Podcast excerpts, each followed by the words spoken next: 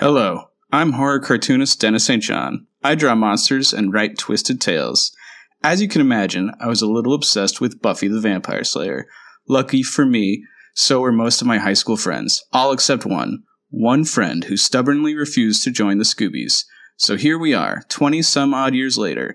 I'm teaming up with Doc Travis, John Teach Landis, and maybe a special guest or two. And we're going to make our friend, Michael Poley, watch one episode of Buffy a week until he's no longer the Buffy Virgin.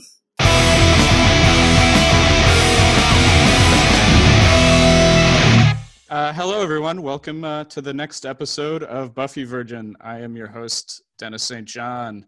We have with us everyone who will now introduce themselves in order. Hi, I'm Michael. I'm the Virgin. I've only seen Buffy up to season three, episode 18, Earshot. My name's John. Uh, I'm one of the guys who's on the show. They call him Teach.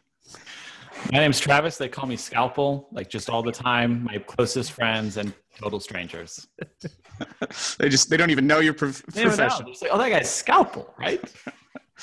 Uh, so this episode we are watching Earshot. Um, but before we get into any of that, uh, we're going to go into reactions. Um, and uh, I'm going to thank people for leaving us a review on uh, iTunes. Uh, it really helps. I'm, I'm even going to thank Surf to Die For, who left us a one star review. And we are going to now have John make fun of you for five minutes. oh, let's read it first. He says, uh, better off dusted than listening to this one. They waffled on endlessly about their own lives, promised to get back to the show topic, then yammered on about each other for another 15 minutes. I slogged through one episode, but when the next one was just as brutally inane and boring, I gave up on them. I doubt we ever promised to get back to topic. That sounds like bullshit to me. yeah, I just uh I would like to say that I think that we should be off topic more often. I think that the only thing that makes this interesting, if it is interesting to anyone, is uh, that we connect Buffy to our personal lives. Not that we talk about Buffy. There's about a trillion podcasts that do that. I mean, there's probably also a trillion podcasts by like suburban men talking about TV shows and their own lives. I mean, that's not original either, but uh, I'm just not going to apologize for any of that. yes, we find you laughable, serve to die for. um, we are going to thank uh, Dan Danu Midwife um, for leaving us a really nice review. Uh, I feel like you kind of get what we want to do and everything, so that's really nice. As I say, I look forward to every week to this podcast. Um, I'm vindicated because they wish they w- they wish we would edit out the pauses, and I am totally on board with that. But um, Danny midwife, I am not in charge of that at all. But I like I like your suggestion. yeah, I also think she or they uh, or him uh, calls out like that we are an amateur podcast. Like that's what we are. Yeah, Uh, Yeah. And there's no, like, there's no shame in that. This is we're not. trying. We're Yeah. trying. All right. Um, so let's move on to the episode. I just want to, before we get into like a summary or anything, I just want to say I don't know how deep and heavy into themes we're going to get this episode, but this episode has mass shootings and suicides. So we're probably going to talk about it. Um, so I just, at the top of the show, want to say if you're feeling suicidal, if you have these urges, there's um, the National Suicide Hotline number is uh, 1 800 273 8255. Um, and if you don't want to talk on the phone, if you're more comfortable texting, you can text home to 741741. Um, but, you know, this episode, it gets heavy, but is also really funny. Um, so let's move on to the summary provided by Lando. The summary. It's patrol time. Time for a little rough and tumble at the playground. Nothing new for Buffy, except these aren't just your everyday vampires or demons. They're twin demons, with no mouths. Buffy handily impales one of them while the other one runs off into the shadows, and some shimmery demon juice quietly soaks into Buffy's hand. When her hand starts to itch, a little research reveals that Buffy may have been infected with an aspect of the demon. Everyone has a good time trying to guess just which demonic aspect Buffy will develop, but they don't have to guess for long. By the next day, Buffy has begun reading the minds of those around her. At first, reading thoughts seems great.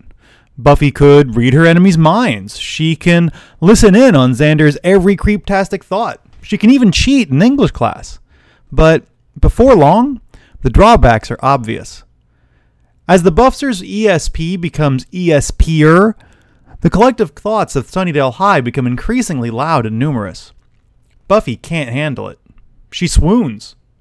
But not before she hears a single voice above the crowd. This time tomorrow, I'll kill you all. Buffy awakes, surrounded by friends, but still unable to cope with the oppressive din of everyone else's inner monologues. She sends off the Scoobies to interrogate the student body and find the would be killer before he or she strikes. Buffy herself is unable to help with the interrogation as the voices continue to overwhelm her, finally placing her into a coma. While the gang interrogates the denizens of SDHS, Angel takes matters into his own fangs, tracking down the second mouthless demon and removing his heart so that Giles and Mini Giles can mix up a potion to cure Buffy. Finally free of her cross cognitive curse, Buffy rushes to the school, just in time to catch Jonathan in the school's clock tower, assembling a rifle. You see, for three seasons now, no one's ever noticed Jonathan. No one's ever listened to him. And that's why he's decided to kill. Himself? It seems Buffy is just in time to help Jonathan past his own suicidal moment. But he isn't actually the one planning to hurt others. No, it turns out that it was the evil lunch lady. It seems that years of serving up slop to the pimple set has driven her to pour an entire box of Acme brand rat poison into the school's jello supply. So Buffy smacks her around. And all is again well. The end. All right. Thank you. Uh, let's move on to uh, Great Lines. Great lines. Um, I really like the uh, when Willow's reading the school paper. She goes, "The school paper is edging on depressing lately. You guys notice that? I don't know. I always go straight to the obits. it's so dark. That's life on the Hellmouth, man." Um, and while Buffy is reading people's minds, there's some really good ones. Um, and I like Oz's Buffy is all of us. We think, therefore she is. It's pretty Uh, deep. That is awesome. Uh, so for me, um, at the end of the episode, um, Buffy and J- Buffy and Giles are talking, and Buffy's like, "Giles, I think Jonathan likes me," and Giles says, "You should take Jonathan with you to prom. That would really boost his confidence." And Buffy goes, "What am I, Saint Buffy? He's like three feet tall." like, just great. Buffy is just like not having it. I like the names. What am I, Saint Buffy? She kind of is. Uh, I like when Cordelia says, I've never cheered so hard in my life. I still have knee marks on my back. From the pyramid? She's so over the Scooby Gang. I like this one that feels a little bit anachronistic. I mean, it's like it's just part of the what's magical about this episode. Uh, Xander, yeah, I mean, who hasn't just idly thought about taking out the whole place with a semi-automatic? I said idly. Yeah, Oh my god. it's really like uh, hitting It's the a nail joke. right there. There's so many jokes in this episode that you would never get in a not modern show, and we'll get it. Literally made on the last day that you could make that joke. Is, Yeah. Did this come out Yeah. April 13th? Not not exact. We'll talk about it. It was filmed before then, but yeah. All right, let's move on to weird noticings and trivia. Weird noticings. So uh, the episode begins with Buffy being chased by two monsters, um, and I just think the demons look really great this episode. Uh, they don't get a name, but they're called the Scabby Demons, um, which I feel like is underselling how crazy looking they are. Uh, they don't have mouths.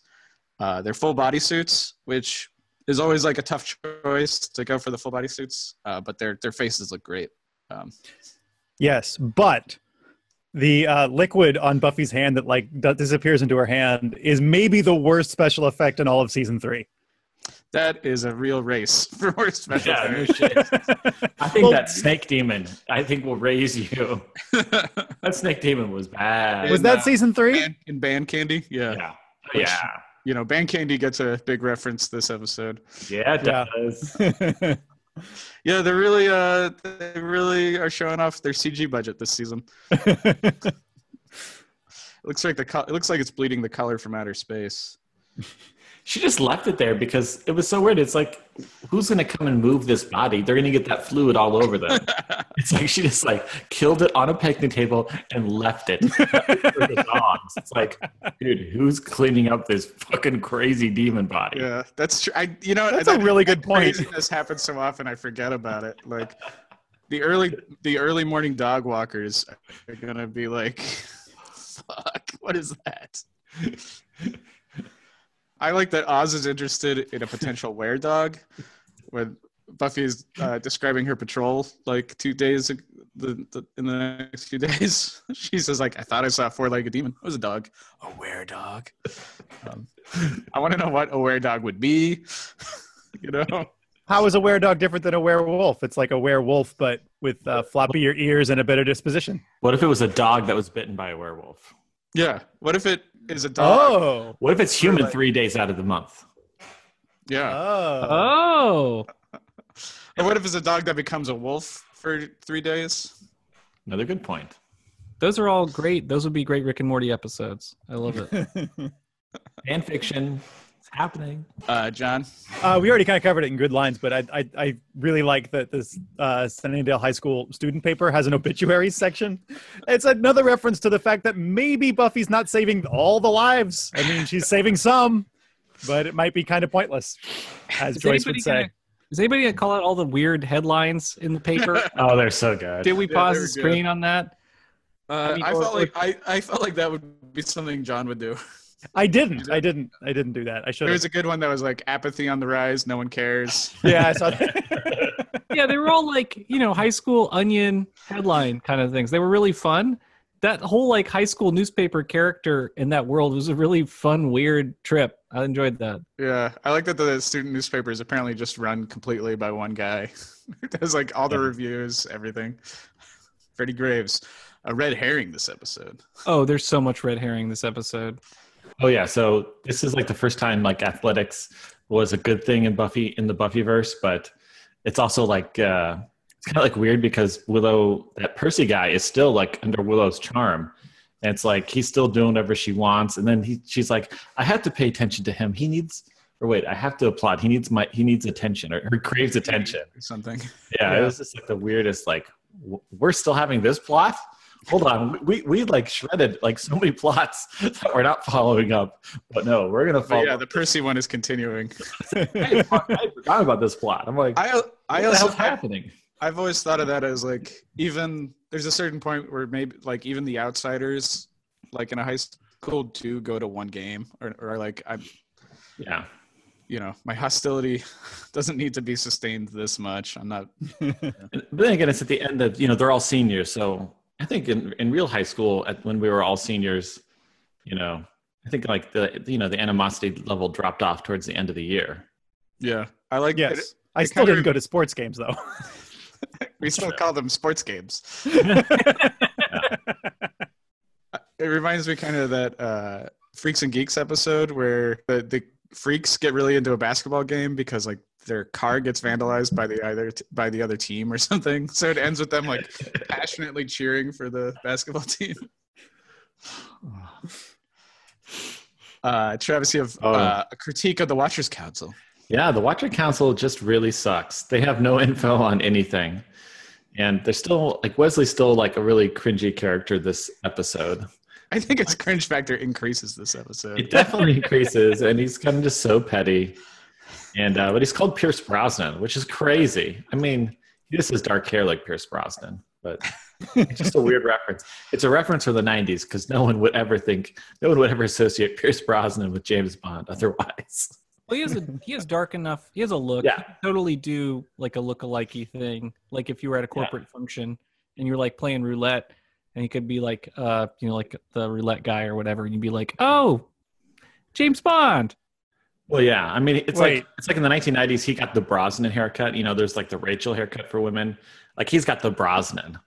Can I hear more about Mike's crazy workplace where there's a roulette look-alike game? This is what you do at work? Oh, I may have dived a little bit too deep in that fantasy. So I worked for a little while with a guy who worked as a Pierce Brosnan impersonator. you guys would love this. it was his part-time job, or This guy who is a Pierce Brosnan impersonator got a lot of work as as a Pierce Brosnan lookalike, and he would totally get hired to these parties, corporate parties, where they'd have like a Monte Carlo night to be just the Bond character. uh, Oh, wait, so he would just like walk around like in character, in persona. That's correct. I, I love that you brought this up as something we could all relate to. Well, I spent so much time with this person, all of these things became normal, and uh, they're not. I learned. That's amazing. Uh, Uh, yeah, I don't want to necessarily call him out. I don't know if he's still doing that. Let me just double check to see what he's up to. All right, let's move on while Mike is doing research. Uh, I've done the research. anyway, I just shared a YouTube link. are we going to watch this together? Uh, sure, why not? Let's watch this. The name is Reichley. Glenn Reichley. Did you film this, Welcome. Mike? I don't know if I filmed this. 2008? Yeah, I probably did. You totally did.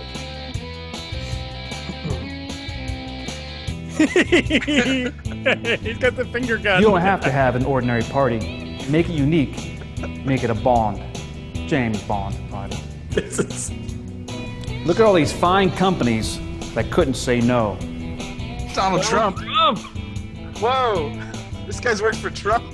this should be redacted. No matter where in the world you are, you can find me, Glenn007.com.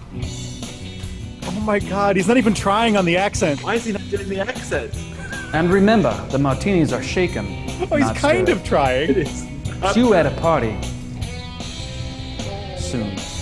Wow, thank you for sharing this. Oh man, that's Mike. rough, Mike. That's H- How does this go? So, like, you hire him, he comes to your party, and then what happens? Everyone's like, You just "Who's this play guy who's vaguely famous looking. Have you guys ever planned a party? I mean, how cool would it be to have I'd James Bond cake. at your party? But, like, what does he do? Is he just You stand know what? there It's looking? you're- you know what? Because it's not Commander Kirk. That's why you're so. Commander dismissive of Kirk. no, but he just does he just stand there, or do you like ask him questions? Is he like I play? bet Is he if in Magneto character? Was at your party, you'd be like, guys, also Magneto is here. it's kind of like the way they plan kids' parties, but for adults, right? It's the same mentality, you know. But does he perform? Is there like a is there a shtick? Is there Yeah, a he comes dressed in a full suit, and then he a- as Bond. so he's in character? Yeah. He has With an sort of like American accent. I mean, whatever you heard, I think that's the accent he does. He's no Alexis Denisof. I'll give him. I'll say that. so he Oh. like he Well, he certainly looks like a Pierce Bond Brosnan. character. He looks he's, like Hasselhoff. That's what one of the comments said. he's watched all the movies. He you could like you know could ask him about Moonraker and he'd be like, oh yes, that was the time that I was on a Moonraker. You wouldn't ask him about a Roger Moore movie. No, That'd he be would only know about the There's communal knowledge. I think there's communal bond knowledge. Oh wow, Mike, that's a very strange we need to chapter of your past. topic, dog. We need to get back on topic. Oh no, Surf Four Surf Two Four Die or whatever his name is is uh Oh my god. is, Uh, he's now gonna be very very displeased that we're talking about the James Bond impersonator. I don't think this counts as our life. This is somebody else's life. Also, it'd be really funny if he was still hate listening to it at this point. Oh no, he listened to the first episode and was like, "Fuck this." So uh, once the group finds out Buffy's psychic, um, we get to see how they all react, and I think it's like telling about their characters. So Cordelia really just says what she's thinking. Like it's basically just her thoughts are like on like a two second delay from her mouth. uh, Willow is like genuinely worried about a lot of stuff. Like, is Buffy even human? Is like, is this power taking Oz away from her? Or, you know, complicated thoughts, but like emotional. Um, Oz has inner depths. Oz is basically Descartes. Um, and Xander may have improved marginally this season, but in his thoughts, in his mind, in his heart, he's really horn dog Xander. so that's my assessment. Oh, and uh, Oh. of course, uh, Wesley is a bad boy, a naughty boy. I like that uh, we got uh, interrogation Willow back Yeah, they're like going around and like it's interesting that she also goes she immediately goes back the first interrogation we see is she interrogates jonathan again she goes Yeah. right back to her old habits And the best part, she's like all about fantasies.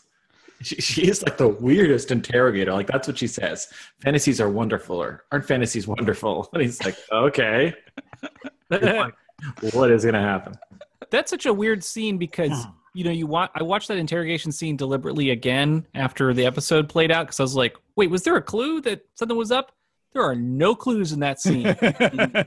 this episode has, is just everything is diverting you from everything else. It is insane. I'd say there's a clue in the scene where Buffy grabs Jonathan and just that he's like, she noticed me. Like, Yeah. And before it, he's like, she doesn't even notice me. Like, just where where he's at. Did, uh, remind me, did we ever have a, a scene where she actually said his name after after season after the episode where she's like, "You there?" Oh, at the party? At the party, did she said Jonathan right since then? Because I feel like that was like a momentous occasion. Like she knows my name. I don't think so, right? I haven't I asked can't any remember prediction about it. Um, yeah, we should have been keeping tighter. I feel like there was an episode after that where He was somebody he's uses been in his stuff. name, I'm not sure she's ever screamed his name. yeah, Willow has used his name. Yeah, yeah. Um, I don't know They if Buffy ever definitely know who he is because his name has been brought up before. Yeah, that slippery little fish. All right, uh, John. Uh, yeah, I just noticed that when uh, Angel brings the heart of the demon to Buffy, it's a glowing blue liquid with chunks in it. So I want to know did Angel? It's supposed to be its heart. So did Angel pull out the heart and like put it in a food processor? Did he blend it Uh, up? before he gets the heart, there's a scene where Giles and Wesley are putting ingredients and grinding stuff into the same container. Oh, okay. So I think the heart must just be like a part of the spell. I see. So I bet So he they're did- they're making a potion already, and then they have to use the heart as like in one step of making the potion. Yeah, so I bet see. he did food processor it, and I would never use that food processor again. Uh, Mike, Oh yeah. Um, so this is a. I have a prediction about this. So seeing, uh, well, I guess when Buffy reveals that she, you know, discovers through Joyce's thoughts. Apparently, Joyce is always thinking about this. Apparently, that uh, she and Giles had sex twice on top of a cop car during the hard candy episode, the the band candy episode. I, I was totally thrown by that scene. it was hard candy for Joyce. Yeah. uh, but yeah, twice on top of a cop car, huh? That's pretty pretty baller story.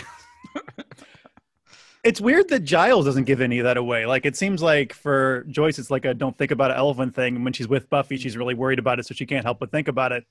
But then Giles apparently has no problem forgetting it. Giles is a a lot on his plate. He's got. He's you know he's trying to figure. He's trying to problem solve. You know that, that's where that's his mode he was in. But it was like probably the be- one of the best lines ever was at the very end of the episode where she's telling where he when she says something he runs into a tree. Like the actress is so happy when she says it. I think she knows how amazing a line that is.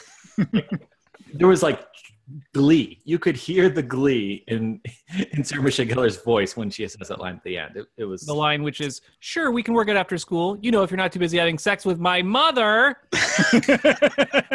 like she there was some genuine joy in that line it was pretty great It's a I reverse on- Yo Mama joke. Yeah.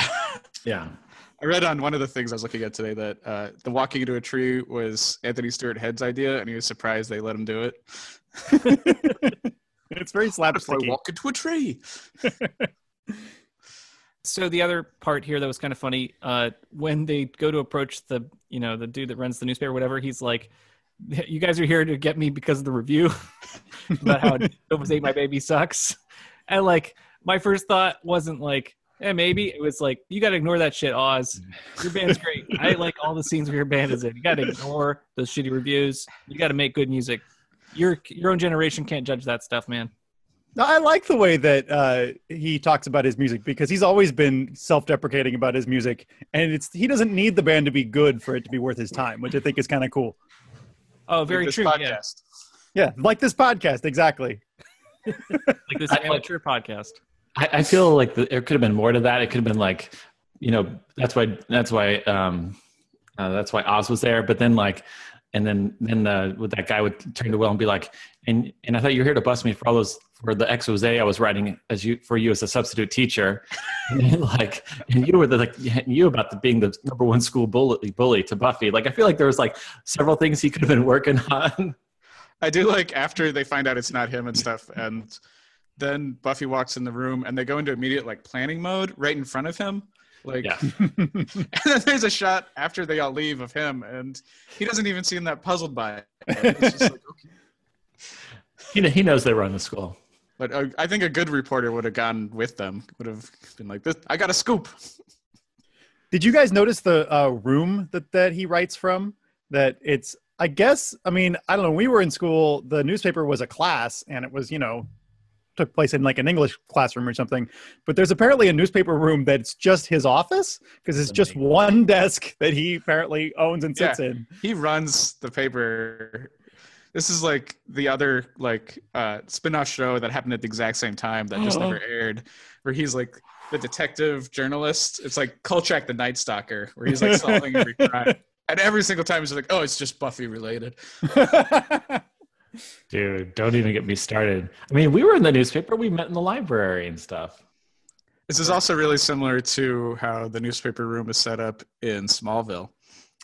Yeah, and this I'm gonna, I'm gonna go early and say I miss typewriters. Like he had this, he had a late model typewriter on the desk, no computer.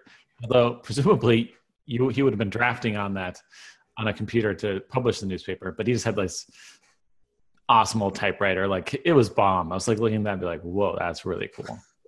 there would be a computer, but there's no one, no one to teach him how to use it. Yeah. Sunnydale High School. That's sad. Uh, Mike, you got an analysis here. Oh, well, so as I was watching this episode, I'm sure everyone was thinking this, but like I'm seeing basically the premise for True Blood, uh, you know, the Charlaine Harris series. And I looked it up, Charlaine Harris's book series uh, that became True Blood, the Sookie Stackhouse series, Dead Until Dark, came out in May 2001. So oh, very so likely stealing. Yeah. that the idea for a person to overhear thoughts, except the vampire's thoughts, uh, you know, this idea clearly stated in this episode. So I, I don't know how much, you know, Buffy reverberates throughout urban fantasy in the 2000, 2000s, but it oh, it's got to be huge. It's, it was a huge, yeah, culturally it was huge. Yeah, yeah. So I I also interpret that scene as like, you know, maybe Angel is telling the truth about like how like the reflection of his mind works, or maybe he just doesn't like think in a normal way that people can hear. Like oh, interesting. he's just like, I guess that's why you can't hear it, because he's like a gorilla. Oh man, we didn't do the funny line where he's like, I've been, I don't want a bad girl like Faith. I've been with dozens or more of those women before. That's weird. Buffy's like, this honesty thing is rough. it's the weirdest thing. He's you know whatever however old he is like he also mentions his age and he doesn't say anything about the like thousands of years he spent in hell they're just not counting that i guess Maybe that's what he's talking about. Maybe he's talking about like all of the bad girls that he met in hell. those are the real bad girls Is he talking about all the bad girls he slept with as a as a monster or as like a human?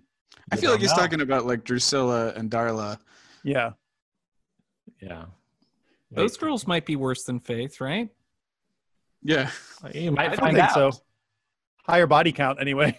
So so far. so far So Gotta- far. you know a couple hundred years to build up Oh Um, man. so i don't remember there being a clock tower on the sunnydale campus before The- save the clock tower.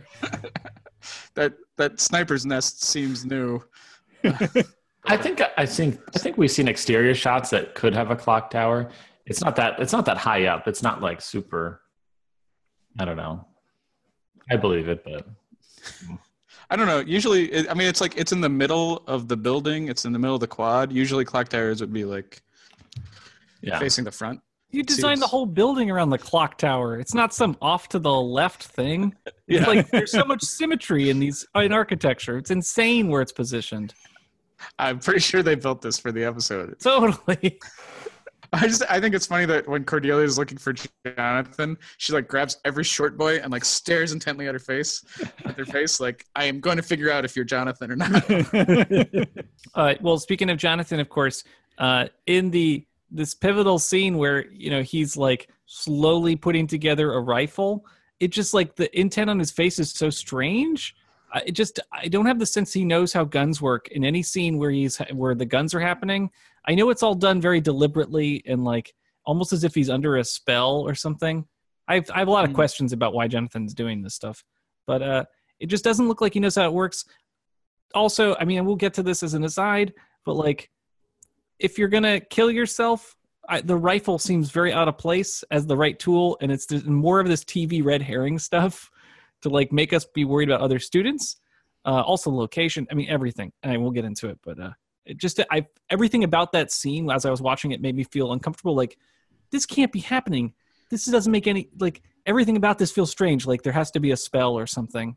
Uh, anyway, yeah, he definitely doesn't seem to like. I thought about that while he was holding the gun. That like the butt of the rifle was like under his arm, and I was like, the real recoil from that is going to go bonkers, right? Yeah. Uh, and then uh, so then they've got no time to wrap up the episode and we'll we- we'll talk about this i'm sure more but like uh, and then so xander is right they are trying to kill the kids with rat poison yeah, so I love the the comical giant box. It just says it's like it's like from a Wile E. Coyote cartoon or something. It just says rat poison. It's like there's a crate of dynamite. It's a wooden crate with this big word dynamite spray painted on it. Well, you don't want your rat poison to be confused. You don't want to have like a your rat poison and your dog food right next to each other, right? i yelled at my laptop i said no Did you like how the voice the voice that Buffy heard was like, you know, warbled so you couldn't tell if it was a man or a woman? Was that a good effect? I didn't think about it You really you weren't like, eh, this is kind of cop out. It's kind of cool. Like they're like so much anger. They came and it even tell them. becomes- Yeah, it's Yeah. something else. well i like the premise of the mystery of them trying to figure out whose voice because there's a they, they know that someone's plot, plotting something and the idea of them trying to solve a school shooting before it happens is like kind of a fun crazy story so i was totally hooked on that idea Yes. but then like where it goes like uh, you know made no sense but like you know i like the premise and i love that it i love anytime there's detective work and people doing interrogations like when the team splits up to do it this is like not the first time this has happened it's great i love that I feel like I feel like if it was filmed now, they'd do a whole season. Like this would be the the pilot of like the show. Like, and then the, the whole season is finding out who said that. Right. You know. But Buffy, it's like, give me five minutes. Give me give me fifteen minutes. We're gonna have this. We're gonna have this MF wrapped up. You know what I mean? It's like more stuff to cover. Uh, so before we finish up uh, the weird noticing trivia, I just wanted to pull from the Wikipedia. This is what um, it says about the broadcast. Um, the Columbine High School massacre occurred one week before the episode was originally scheduled to air. Uh, because it included a scene with a student loading a rifle, apparently for mass murder, but in reality for suicide, the WB um, substituted a rerun of Bad Girls, and the episode was delayed until September 1999, two weeks prior to the season four premiere. So just to give the context of where we were um, when this episode aired.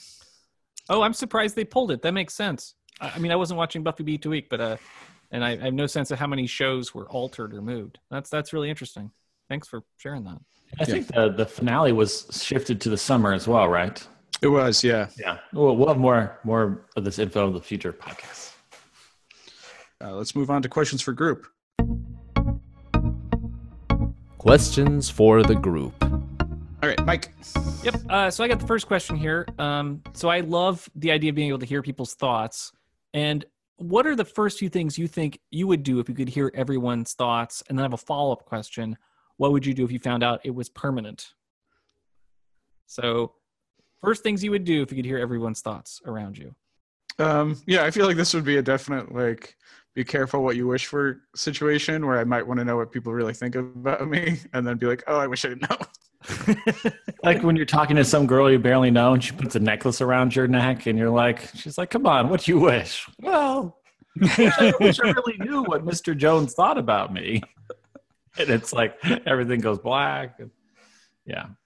I'd like to know like sometimes when you're driving and you're dealing with like maniacs on the road, like what are they thinking? I'd like to actually know that. I, there seems to be very few advantages to this. I mean, you could use it to make money. Solve crimes. Yeah, I guess you could solve certain crimes, but like, what would you do once you knew? Like, would you be like, all right, everybody, I'm a psychic, so, bleh. or would you have to find, you'd have to then go and find some other way to prove it if people didn't believe you were a psychic? Yeah. Dude, This I- sounds like the setup for another TV Psych. show. Yeah, I spent the better part of a decade rehearsing what I'd do if I somehow solved a crime, but didn't have any legitimate way to explain how I'd solved that crime. Well, I don't yeah, want to solve crimes. obviously day one you go to a jail and you listen to all the prisoners are thinking right? I mean the, the crazy thing is like with this Litigate- power you can separate people what they present from you know this reality that they hide from the world and to find out if it's truthful or not. And like that power is so insane obviously like i'm scared of what would happen with me and my wife because you know we present one version of reality to each other and that would be terrifying. And then obviously my work colleagues you know there's that next level that's terrifying. And then going out into the world is really scary because you know i assume everyone's like hey you know but you're like they're like yeah man where am i going to give her that body? You know like whatever they're thinking.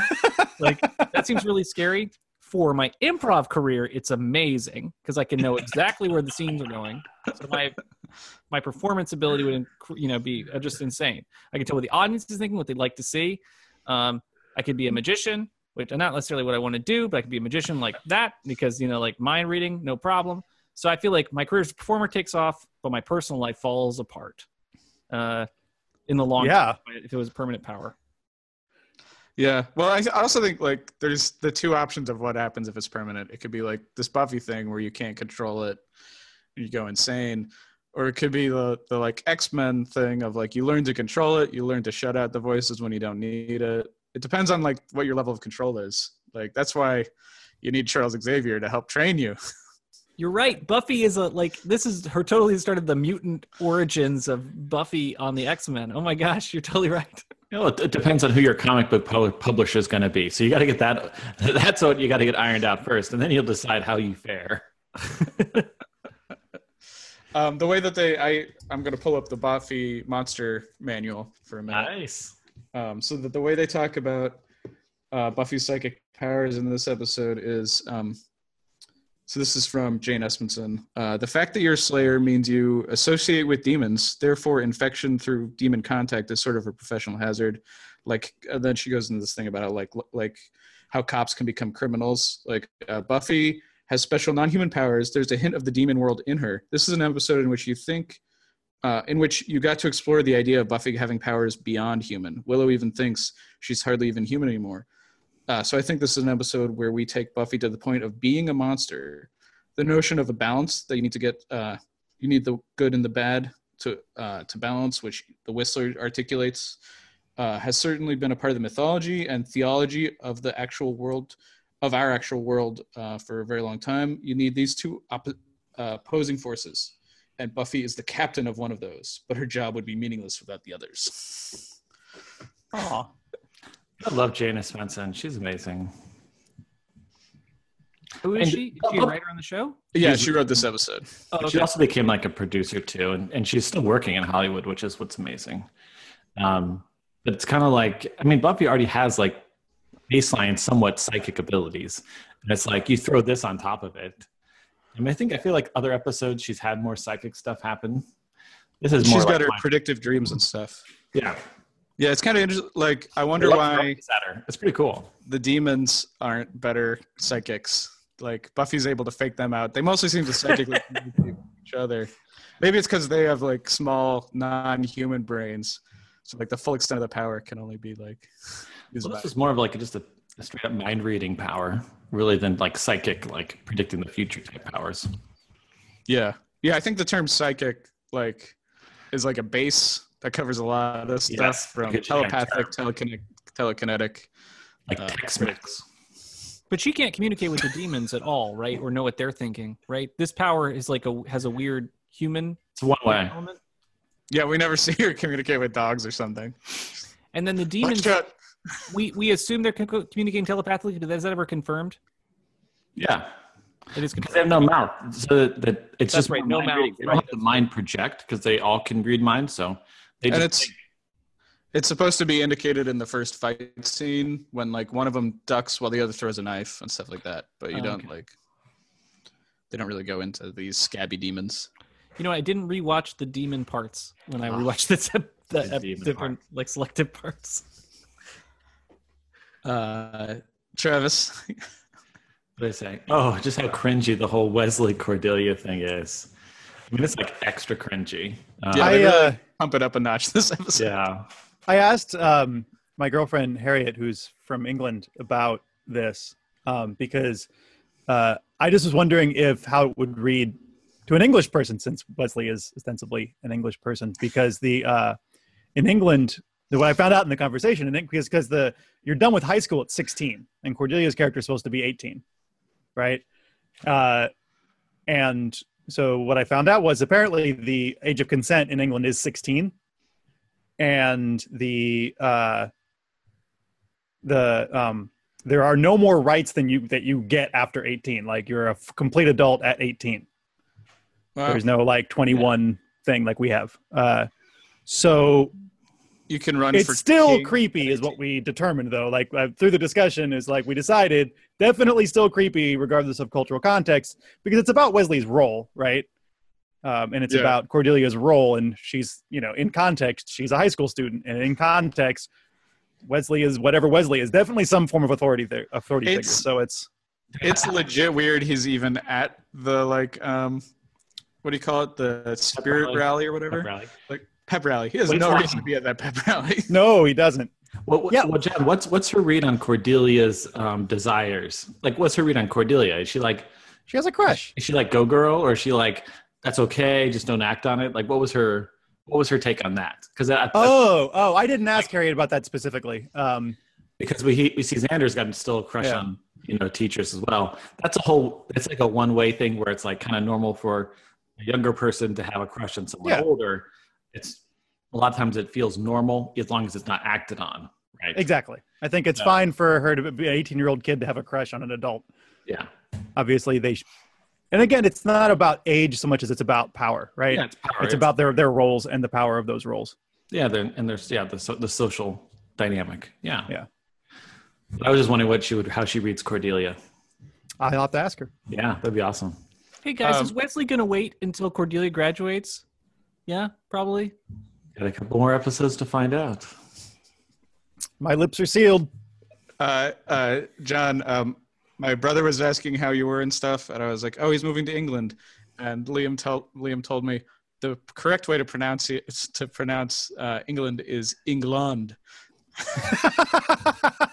oh i'm so glad that i know that now And I was like, "Oh, did you hear that from like a British person or something?" And he was like, "No, I read it in the dictionary."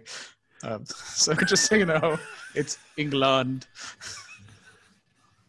It's good that you got this corrected right now. oh man phew i really could have saved me some embarrassment just like I mean, how you're not gonna say England very often, though, right? Like, it's just like you don't say the United States very often. Liam think- has really weird ways of pronouncing things, and some of them is that he reads the dictionary a lot and then like reads the caption, and then some of them are like rules he's created in his head. Like he's another one that he said during our conversation was like he was like I had some hot chocolate, but he said I had some hot chocolate, and I was like why did you say chocolate? And he said because like if I say it took forever. specific combination of words, then I can go to hell for like a thousand years or something. So I avoid it by saying chocolate. Um, so there's a there's a lot of things going on with my brother's pronunciation of words. wild And then um, I also I also still love how the fact that they're still the writers still love angels behind the mirror. Just just watch out. Just turn around. You know, There- there's so many mirror gags.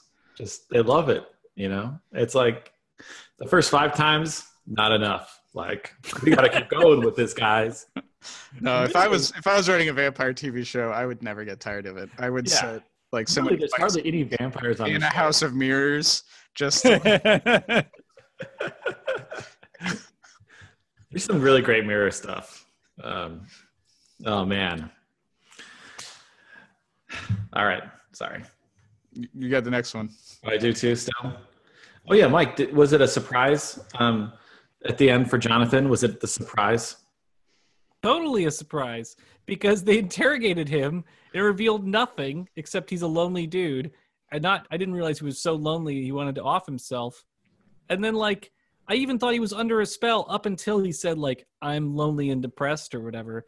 And it's like, I, I still, I don't know. I have a prediction related to Jonathan we can get to later, but like, I still couldn't believe it when it was happening. It just felt such out, so out of character for him.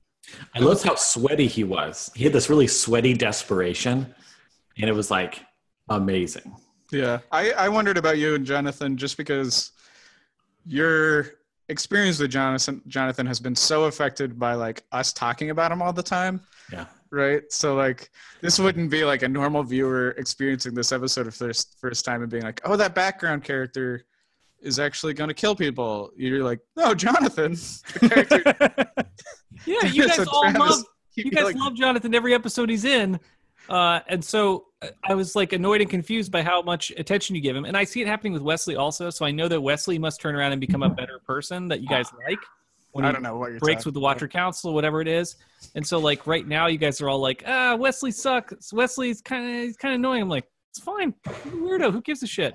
Jonathan's also super weird You take and then back. like here he was gonna kill himself and you guys all love jonathan so i know there's a turnaround for this character where he does something more loving or it's just the academy awards i, I don't know yet it's gonna be years before i discover the truth but anyway uh, Isn't it so cool that he's been this bit character for three seasons, and and like then he finally gets his time to shine. Like what? Like how cool is that? As like a as like an extra to be hanging on, and then like that gets to happen. I don't know. I, I was just thinking about how rare that is that you see like extras hang around for years on this on a TV set, and then all of a sudden they get their awesome episode. Yeah, and this is like, I mean, this is some He- real this is some legit real shit. This is some real, dramatic acting, which he had never done before, right? Like, Yeah. Ah, Danny Strong. i hope he's getting paid enough that like he can stick around right this uh, this got to be his only gig At that time, I think it was, but he's he's, doing, he's doing good for himself now. Okay, so predictions.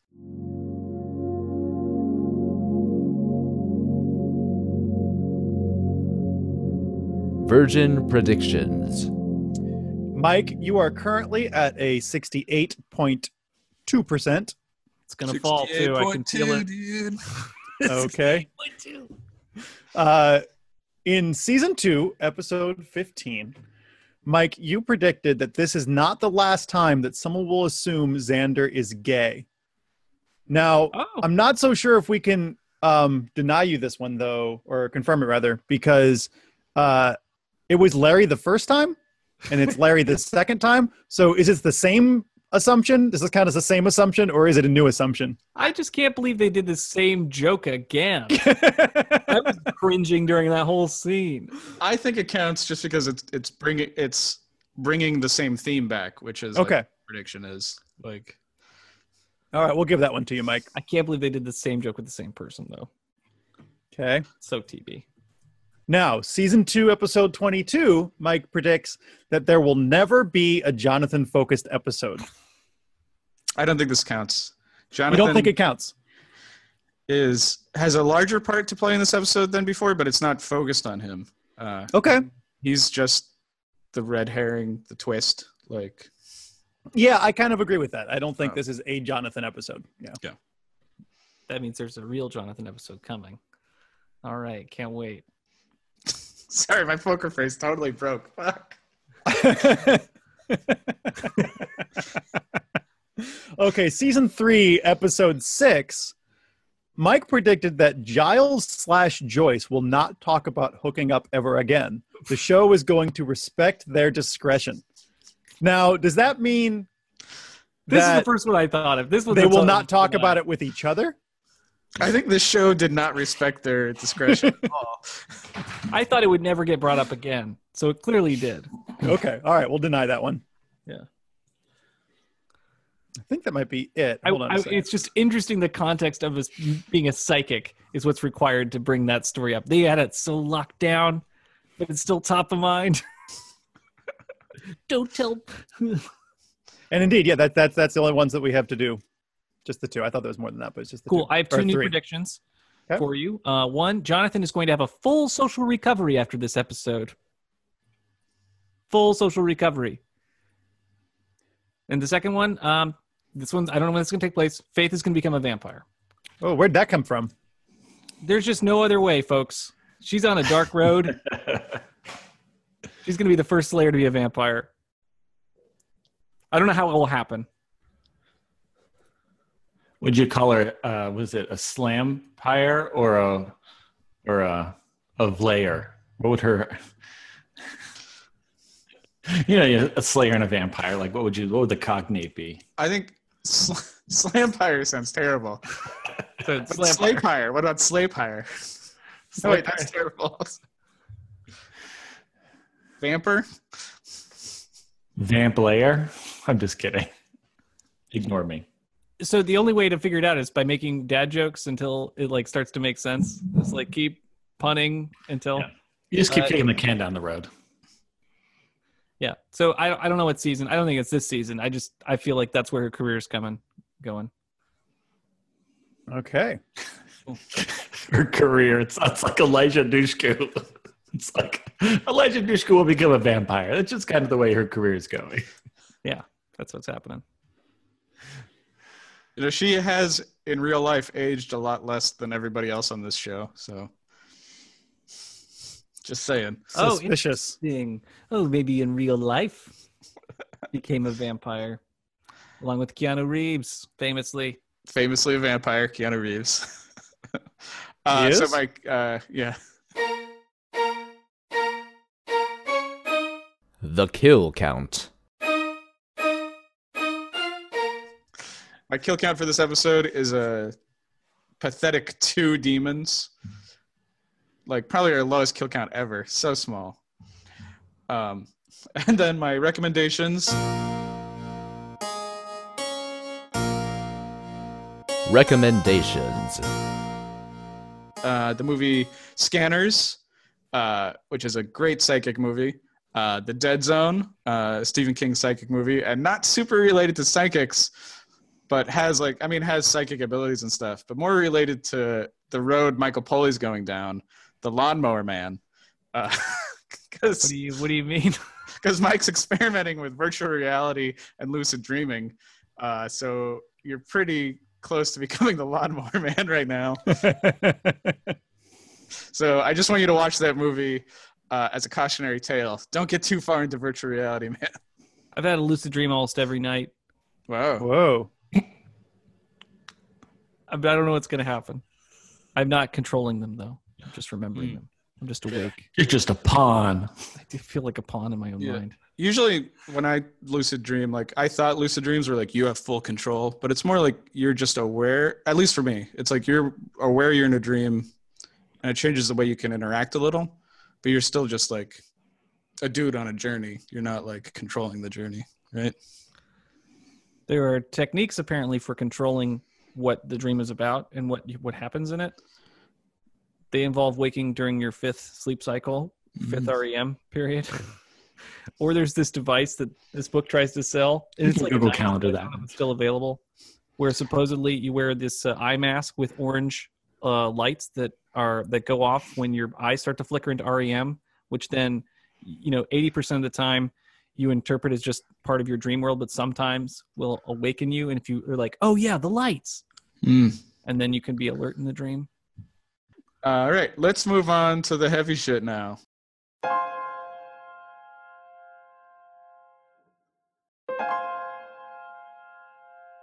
Deep stuff.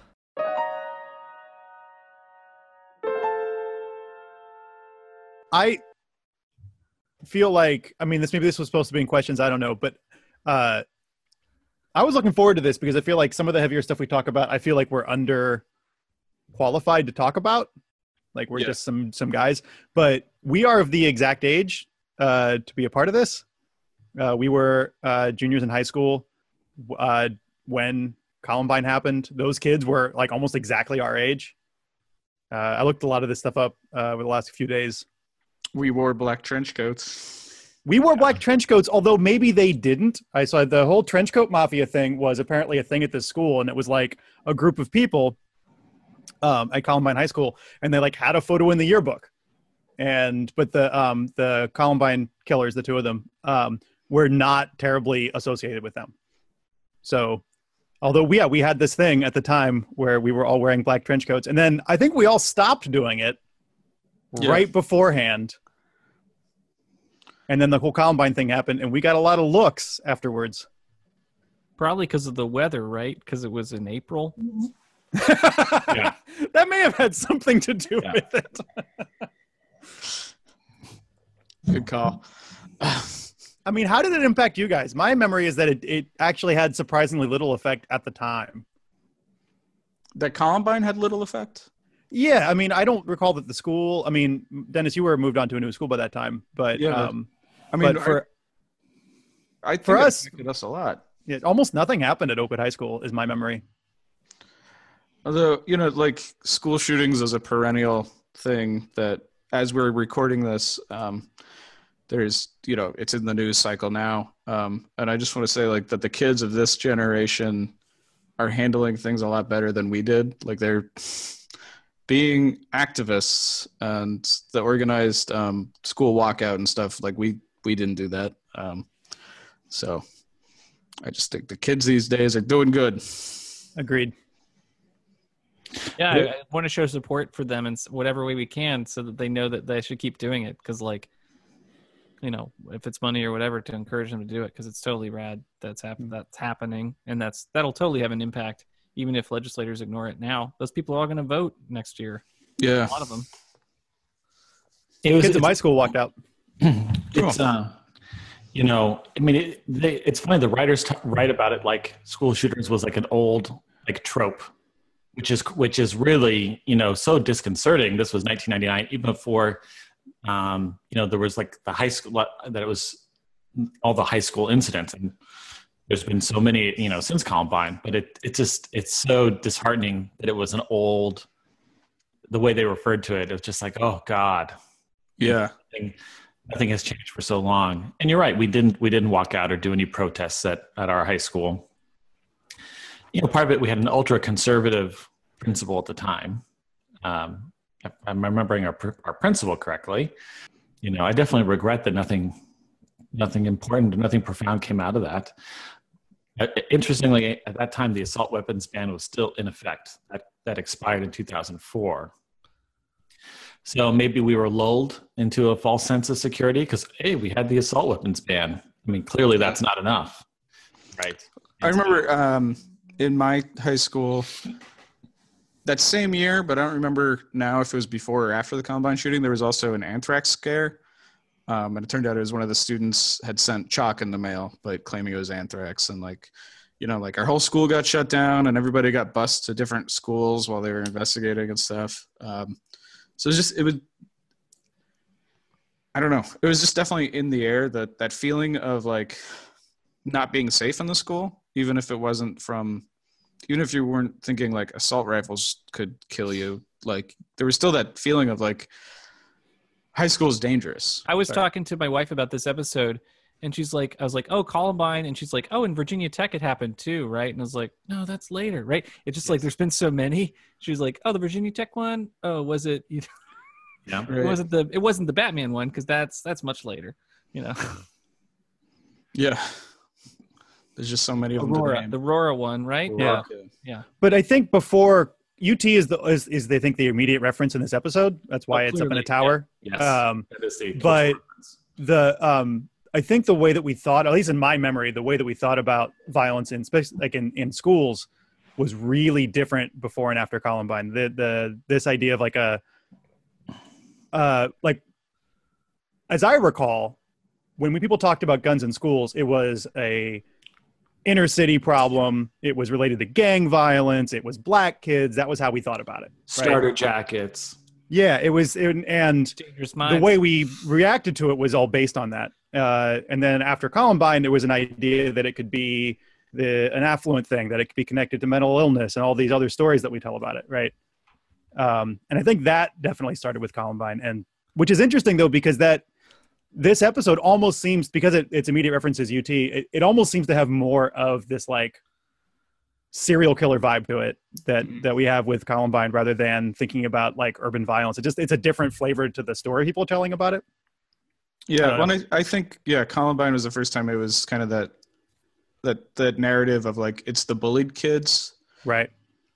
right? Which is Jonathan fits into that weirdly. Yeah, I Uh, think that's really interesting. The whole like this whole like revenge of the nerds narrative that uh and this episode takes a pretty hard line that that narrative is not true or helpful. Eh, I Now, do, do you think it was pure I- I just- accident that they got the white male shooter right? I mean, I mean, was that just because Buffy's not a diverse cast, or do you think they really got the white male as the shooter honed in? Because now it's it's clearly white men um, who kill people at school. I mean, the the way that this episode is playing with it, right? It's like the Jonathan thing is total red herring. Like, and he's not going to shoot other people. He's just going to shoot himself. And they set it Right. up as a trick for the audience to reference UT, right? Whatever the most well-known school shooting or shooting at that mass shooting at the time, and it's a trick. And then he's actually going to kill himself with a rifle somehow. And like, that's. I'm not saying. I, sorry, John. You you had a point before. Travis was asking about the white male thing. You were. And, and if you could repeat that, sorry. what you were Just that like there I, I feel like this they and you're right that the, it's interesting that it's not he's not going to hurt anybody but himself, right? Yeah. But I do think that Buffy says to him, like, you feel this sense that you're being excluded, that nobody wants to talk to you, nobody wants to be around you.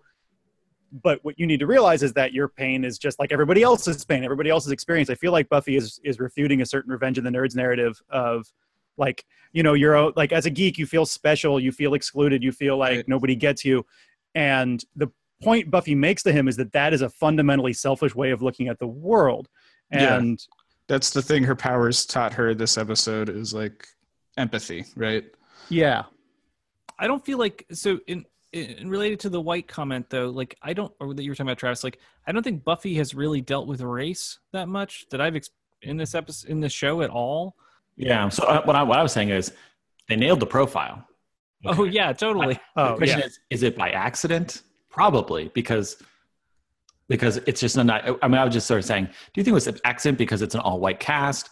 Um, do you think it was deliberate? I mean, clearly now we know white male shooter. Danger, danger, danger.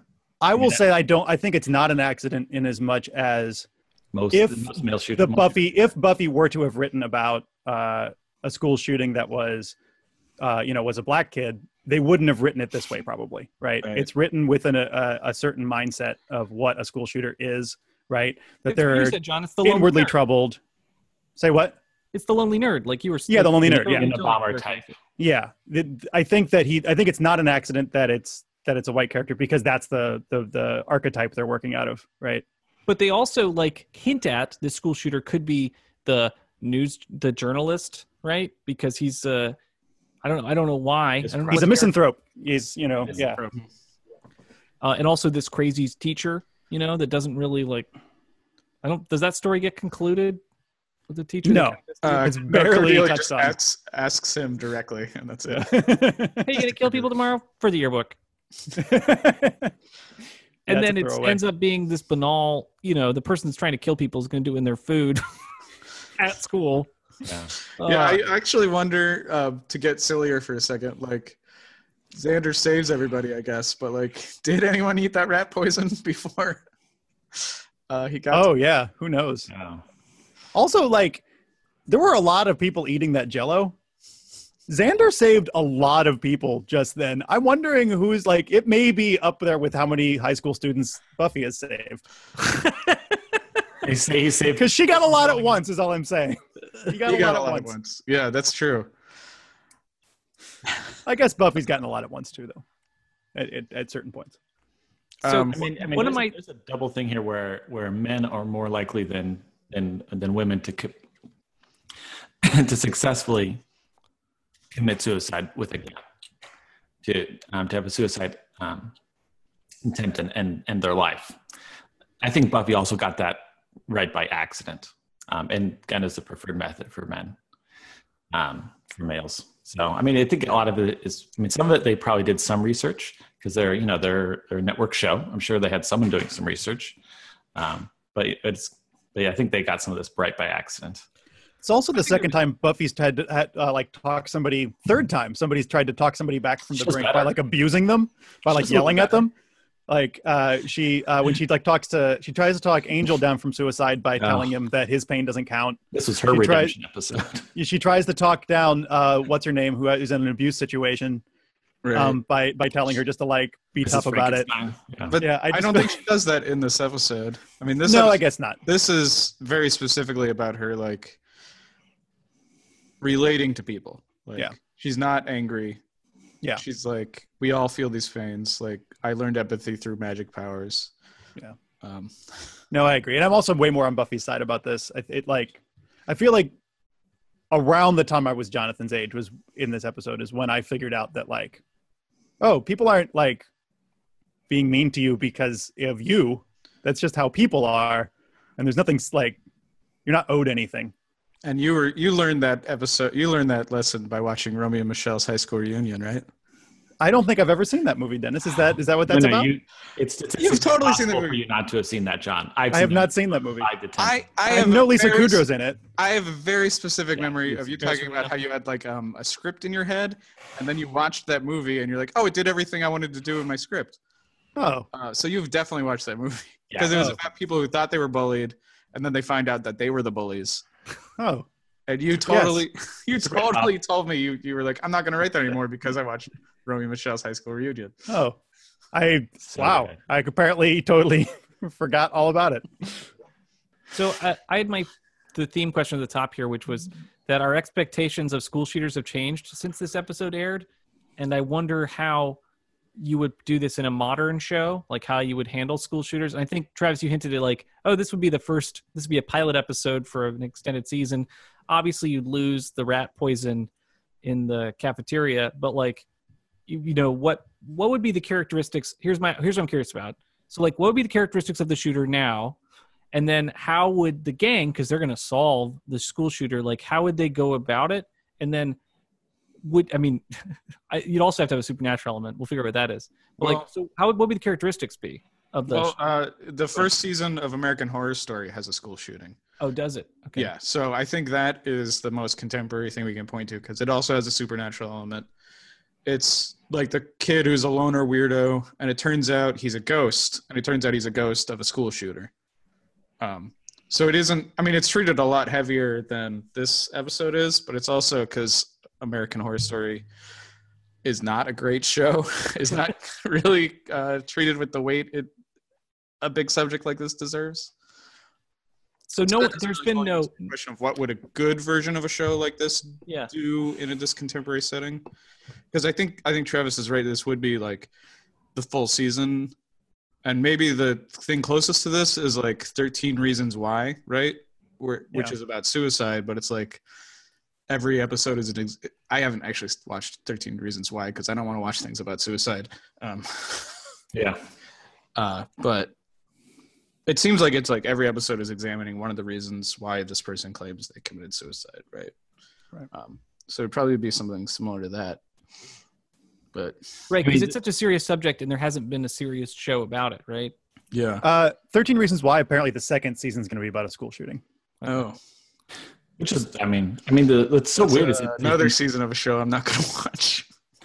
I mean, the problem. I mean, it, the weird thing is there's been so many that have happened. It's just it boggles the mind. It's it. You think it would be a, a very simple or, or straightforward show because there's been so many real life examples, and that you you feel like every high school show that's set in a high school has to have a Should- school shooter should. episode Yeah, it should like to be.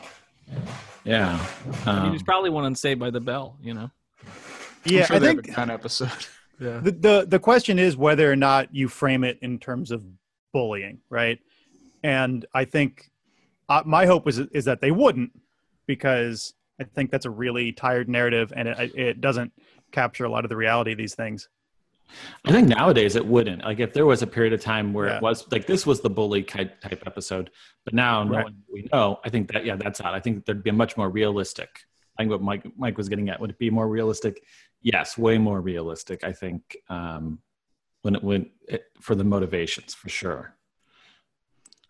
Well, I think they definitely have multiple suspects, you know, in the same way this had multiple suspects, you know, and they're, you know, you'd have the more obvious person that was the more like bullied person as the red herring, as the person you'd be most worried about. And then they would probably just commit suicide or whatever in a school shooting thing. And then it'd be this other person that was just like hated people for another reason or hated, you know, was unloved for different reasons that were invisible. Um, yeah, I don't know. It just, that's what you think about when you watch this episode. Yeah. Yeah. I mean, it, it's much like Dennis says. I mean, this is such a real obvious problem. I don't want to watch a TV season about this. I want this problem to to have real resolution. I don't need to go through this. I mean, it, it's nice that Buffy does the monster of the week to have the monster that can't be the monster, but Yeah. um, Um, this is like one of those things where it's just you know just so frustrating. Yeah. people people seem like Hmm. they see whatever narrative they want to see in school shootings. Like people who want to bring people who want to tell a story about bullying are going to see a story about bullying in school shootings. People who want to see like if you're michael moore and you're you know you're going to look at it columbine you're going to see a story about the you know larger violence in american culture or whatever. If you are interested in gun control you're going to see a story that's about gun control. And you know i mean i have my own stories that i see in it. And for me yeah gun control is the story there but it really does seem like it's a big Rorschach test, and people kind of tell the story out of it that they want to tell. So I think a TV writer would have to do that because what else can you do? Yeah. Or because you got a whole TV season, you can explore all those aspects, I guess. Yeah, I guess yeah. So maybe um, one episode is to the bullying, one episode is due to failure in the safety checks of who should or should not be on lists. Another one is about the dangers of social media. Another one is about um, substance abuse and mental illness. Another episode. I mean, yeah, you could certainly, and it goes on and on and on. Yeah, you could definitely have a. well, Jeez, see- you're really nailing it. Well, you could have, you know, like I said, we've been through this in America for so long. Yeah. I saw that article, John, that your dad posted on Oh, Jesus Christ. Yeah. So uh, speaking of yeah, so Dayton people are here. The the current uh, state representative for a good chunk of Dayton uh, has proposed that students should be allowed to carry guns. So like, his specific recommendation is that uh, high school seniors age 18 and up should be allowed to, to carry long guns, not handguns, but long guns in school. Since they're allowed to anyway, they should be allowed in school. Yeah. So, I yeah, I got. administration. I'm out so fast. jealous you're moving to England. John, England. It's Oh, I'm I'm so England. jealous you're England. England does not have these problems. No, they don't. And I got to tell you, It's gonna be amazing for you. There. my attitudes about gun control have really been affected by being in a relationship with somebody from another country because she looks at this and it's just like, you know, I look at it and, you know, because of my American background, I'm like, oh, you know, uh, the Second Amendment is one important value, but blah, blah, blah, blah, blah. And she looks at it and she says, like, you people are insane. How about no guns? That would be sane. And I got to say, I am you're so lucky. I'm feeling that. That makes a lot more, a a lot more sense to me now than it did uh, when I was younger. it's Yeah. really, it's really crazy. Uh, the, you know, cool. And even like mass shootings aren't really the problem, right? And I'm going to get on a soapboxy here thing, or we can cut this out. But like, mass shootings only account for a tiny sliver of people who die from handguns. It's, it's, and it's not, it's not assault rifles either, or uh, you know, whatever. It's, it's a it's a bunch of really ordinary shit. It's yes, it's mainly suicides, a lot of accidents, a lot of individual homicides, right? And it's not assault weapons. It's not big, scary military-looking guns. It's not all AR-15s. Like, Yeah. if we actually want to make a dent in people who are dying from guns, we have to say that semi-automatic guns have to go, which means ordinary guns. And like, There I feel a, like that's actually a mainstream opinion, but people are afraid to say it. Like, there was a shooting outside my apartment last week. Um, yeah, and the shooter or the the victim i thought he was actually the shooter he walked by my apartment and then like the cops swarmed on him and the way they were treating him i thought he was a shooter because i just i didn't open my door obviously but i could hear them yelling at him and like yeah. you know i didn't realize he was like bleeding out on the ground and stuff in front of my apartment. But Oh Christ! you know, the cops sorry, definitely Dennis. tried, treated him like he was the shooter. They're like, "Why were you there? What like, why did you have a gun and stuff?" I guess both people had the gun. Had the gun. I heard like six shots in a row, really quick, which made me think it was like a semi-automatic because it was like, Jesus. uh, Santa Rosa? Yeah, yeah. It happened right in my parking lot. Like, yeah. I mean, this thing happens, and then the next day in Yountville, there was a hostage situation, which is where Yes. my aunt lives. There was a hostage situation at the veterans home. Yeah.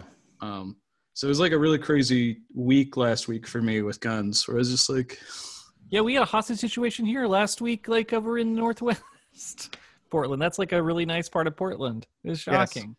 It's all over all the time, right? Every, every Yeah. day there's a mass shooting in America. um, There's over 300 and some odd mass shootings. How many people had fun target shooting last week? You know, like who gives a fuck? Yeah, Fucking who gives a fuck? Right? Jesus. So, it Buffy says- Virgin so- is pro gun control. Yeah. You heard it here first. We're, we're wanna going to get so much hate from the this NRA. episode is um, like deals with such serious topics. I want to bring up my theme discussion thing, which is like that usually Buffy deals with real world problems with a metaphor to code it. Um, but I this episode, the metaphor is wrapped up in something else. It's wrapped up in the high schooler having psychic powers, which teaches her empathy or something. Um, so to me, I wonder like, should the shooting and the suicide be addressed on a more magical level, or are these problems just so big and so large that they like rip past the metaphor and just have to be dealt head on? Like, because usually what the metaphor is about is like, my boyfriend is mean to me now, so now he's you know, it's like using the vampire metaphor for something like in your daily life, you know. But this is like something that unfortunately is part of daily life, as Travis has pointed out but like is too large maybe for the like fictional fantasy coding we want for it you know um so anyway that's that's what i was thinking about I mean, it's the hyper empathy that triggers the monster. Like, is the that triggers Buffy's ability to even see that this is coming. Otherwise, Jonathan just kills himself, right? Without Yeah. her in this hyper empathy. Which, by the time she gets to Jonathan, she doesn't have that power anymore. She's just her regular Buffy self. She's not a hyper empathic empathic person. So she solves the person. You know, it feels very TV friendly, where it's like, hey, that was you all. You know, you have those powers all along to like understand what's going on with people. Uh, there's definitely a a bit of that like monster metaphor, yeah but it's it doesn't. It kind of just- becomes more human, right? yeah i guess it's just that it's like a real gun that it, he, he doesn't have like a videodrome gun or something you know Yeah. Yeah. uh, uh, or like he isn't like you like you thought he might have been possessed by a spell. He's not possessed by a spell. He's suicidal, right? Um, and it's maybe just like there. I don't know. I was just thinking about this idea of like there are some things that are so large they can't be dealt with on the fantasy basis. Yeah, some some big societal problems. Yeah, I mean the things that work best on the fantasy basis are those personal problems, adolescent problems, relationship problems. Yeah, definitely. I think you're right. I don't. I, I think they barely they barely deal with it at the end of this episode, but they don't they don't sugarcoat it with magical stuff, which is nice. There's no there's no um, you know magical fairy dust spr- you know sprinkled on the top of Jonathan's like suicide attempt. It's like no, he had to go to counseling. He Yeah. got ended. That was good. I mean, it's also it's always that thing with Buffy. It's like, man, this episode needs another ten minutes or another five minutes. Uh, yeah, let's follow Jonathan Yes. into counseling. It's like, can we can we lose the comical fight scene in the in the cafeteria? You know, Yeah, the shift in tone is so weird. it's jarring. No, it's, I mean it's clearly an executive producer decision, right? or something is how it feels.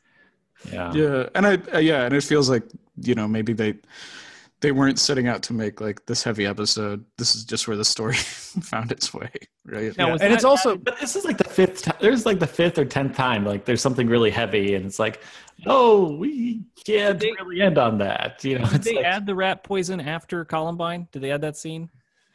i don't think so No. uh, but i don't know um, um it feels like that's always how it was structured to be like yeah. yeah. I think it maybe though if like they're hadn't been a bunch of school shootings, uh, you know, I mean, afterwards, I mean, obviously there were some beforehand, but like, I feel like this would play differently if Columbine hadn't happened. Like, you might, the, the episode might not read as quite so serious. I mean, definitely, definitely the like suicide, talking down from suicide scene is pretty serious, but like, I feel like there's a lot we're bringing to it that the episode didn't have in mind. Yeah, I mean, this episode would be very different if there weren't real life school shootings. Yeah. Yeah. or or if the last one anybody could remember was was University of Texas, if that was all our main, you know, reference, it would feel a lot different. Uh, so I'll- I'll just say um, the other kind of theme I was thinking about is the interpretation of Buffy's psychic powers in this episode as mental illness. Um, like the hearing voices as her power is like a symptom of like some mental illnesses. Um, Oh, sure, yeah. so one I'm, you know, familiar with through my brother.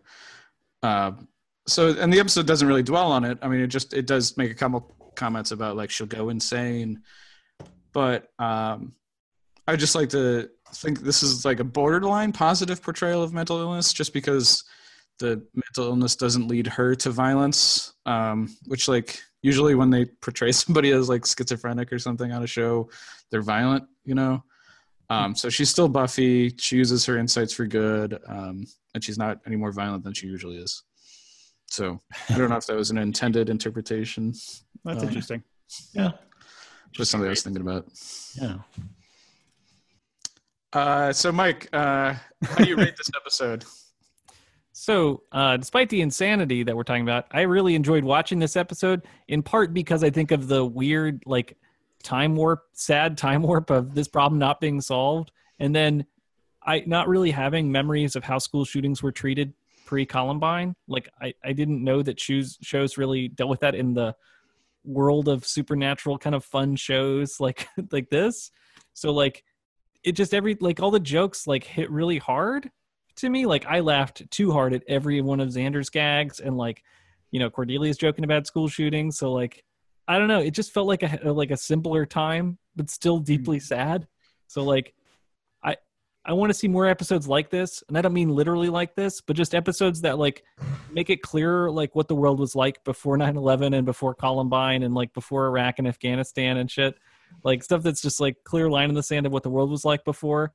And like i know you guys are really nostalgic for uh the iRobot episode you know where you know there's like talking about like this early cyber cyber in the computer kind of villain or whatever and like you know early weird net internet stuff this was more impactful for me i really like this one i didn't care so much for early internet as much but this was great uh this like this like made me think a lot and it was really painful and funny and then it's stupid too it was great i want more episodes like this Awesome. Thanks. Uh, this has been Buffy Virgin. I'm Dennis St. John. You can buy my comics on Amazon. I'm on Twitter at Dennis Comics. Uh, Mike, where can people see you, Lucid Dream? Oh, geez. On my YouTube channel, uh, Michael Poley. And a shout out here, uh, David Yoder, who's been a guest on the show, started a new podcast uh, where he watches Smallville with his roommates. I'm sure Dennis will be on it. I'm going to be Um, on the second episode. The Oh, Bug Boy. awesome. We're on Buffy Virgin. We're about to get out of high school. So, of course, I need to Ah. start doing a new podcast where I'm going to be trapped in high school again. For You're right back in high school, man. But the podcast is called Save Me from This Podcast. And I wrote a rap song that plays in the intro, which I like, I heard the other day, uh, yesterday, and it just filled me with so much joy. Uh, so anyway, I'm, I'm excited to listen to that podcast. That's it's even though I, I don't care about Smallville so much, but I listened to the first 15 minutes. It is damn funny uh, to hear Yoder interview his former roommates who had no knowledge of Smallville before he forced them to listen or watch it, whatever. whatever. And he also interviews his parents. I mean, Yeah. it is weird. It is a weird, fun show. All right. Uh, thanks for tuning in. We'll see you next time.